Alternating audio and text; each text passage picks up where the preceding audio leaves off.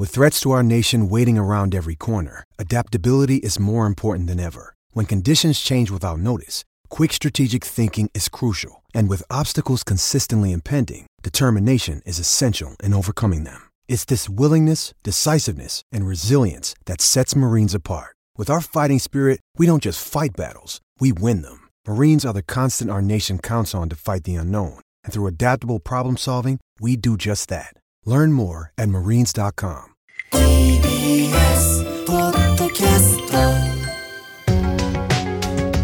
ト。車椅子ラグビー日本代表の池崎選手がパラスポーツの魅力を発信する池崎大輔パラスポーツのあ今週のゲストは先週に引き続きアイドルグループ仮面女子の猪狩智香さんです。今回は事故に遭った後のアイドル活動について中心に伺っています。佐々木舞音アナウンサーと話を伺いました。ではお聞きください。ステージ復帰までどれくらいの期間えっと、でしたか？4ヶ月半ですね。そんなにでも結構すぐにはい。4ヶ月半、ね4ヶ月半。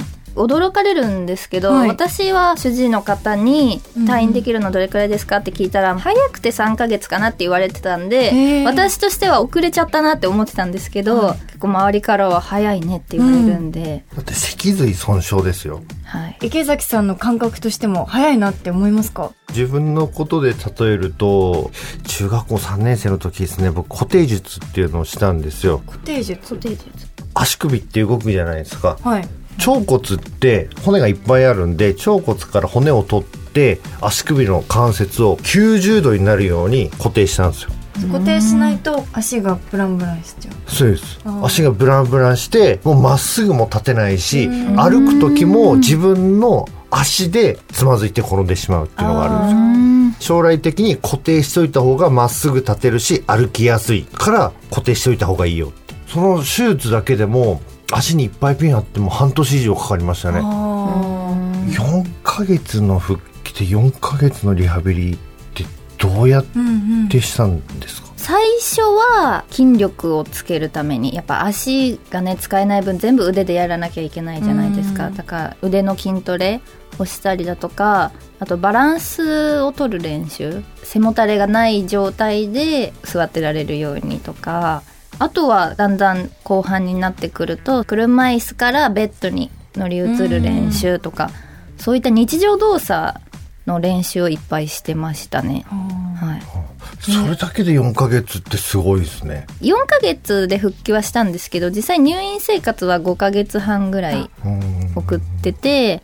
私は床にいる状態から車椅子に乗り移るのが全然習得できなくって。難しいんですね。はい。結構みんなそこで苦戦しますよね。そうですね。車椅子にね乗るとき腕立てする動作が必要だったりとか、そういうリハビリをずっとよやってたから早かったのか、筋肉つくのが早かったのか。運動神経でももともといい。えー、いやーそんなことなかったと思いますけど。そうですか。踊れるから柔軟性がある。ね。うん。あでもそれは言われましたね。理学療法士の方に、うん。はい。ダンスやってるから体の使うコツつかむの早いねって言われましたね。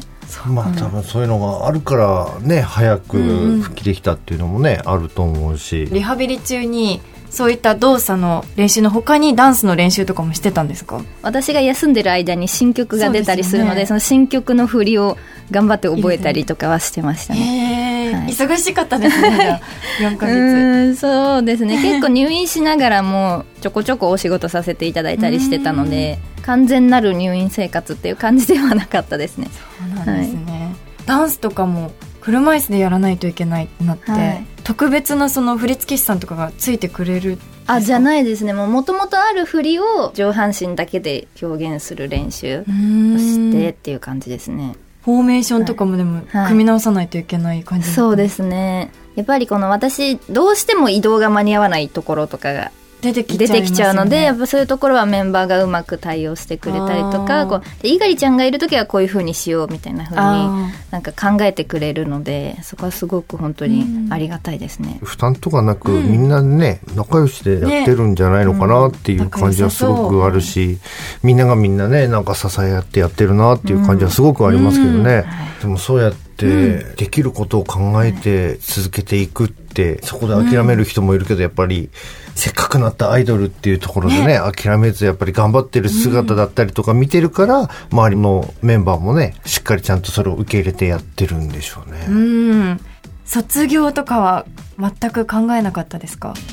一回ありました。卒業発表したんですよ一回。あそうでしたか。そう2020年の2月はい。に卒業発表して本当だったら今頃卒業してたんですけど、はコロナ禍がちょうど重なって仮面女子のワンマンライブが延期になったんですよ。はい。でそのワンマンライブを出てから卒業って考えてたので、うん。延期になったことによって、まあ、私の卒業も延期になって。あでまあそしたら今度アルバム仮面女子のアルバムがリリースするってなって、でそこに私が作詞した曲をリード曲として入れるよっていう話でー、すごい。で発売したのに作詞した人がもういないんですけどっていうのはそれなんかまた変な話だなと思ったんでまた延期してるうちに私卒業しない方がいいんじゃないかなって思ってきてっていうのもグループの輪を抜けてソロで活動するよりも仮面女子っていうグループの中に車椅子のメンバーがいるっていう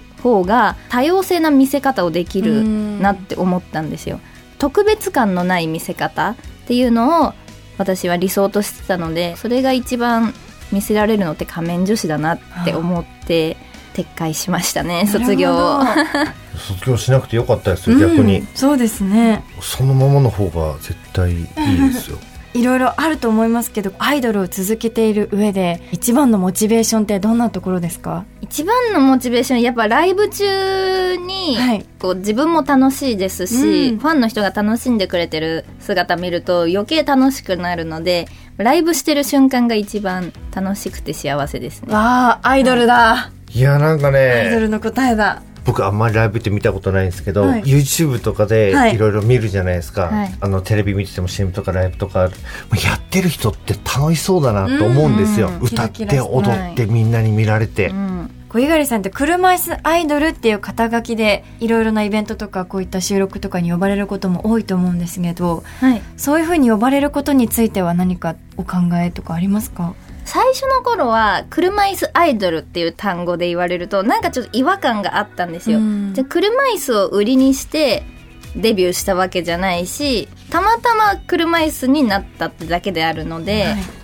うんまあ車椅子アイドルかみたいな思ってはいたんですけどでもなんかその方が伝わりやすいしやっぱ初見の人からしたら、うんまあ、分かりやすいかなって思うので、まあ最近は別に気にしなくはなりましたね。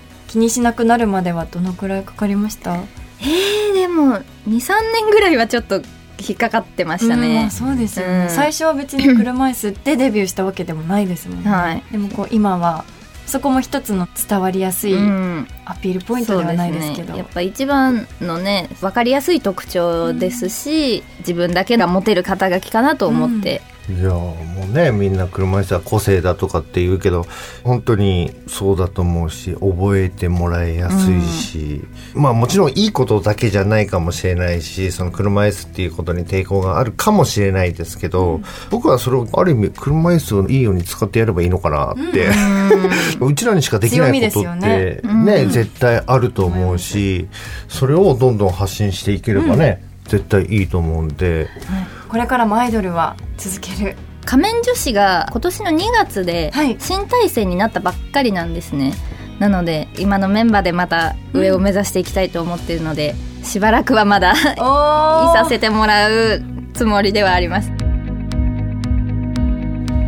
特別感のない見せ方がいいっていうね、うん。だからあくまでもグループとして仮面女子として、なんか真の部分が垣間見えた気がしましたね。ね肩書きに葛藤があるっておっしゃってましたけど、ねそれ強みに変えているっていうのがうん。かっこいいですね。素敵です。ね TBS ポッドキャスト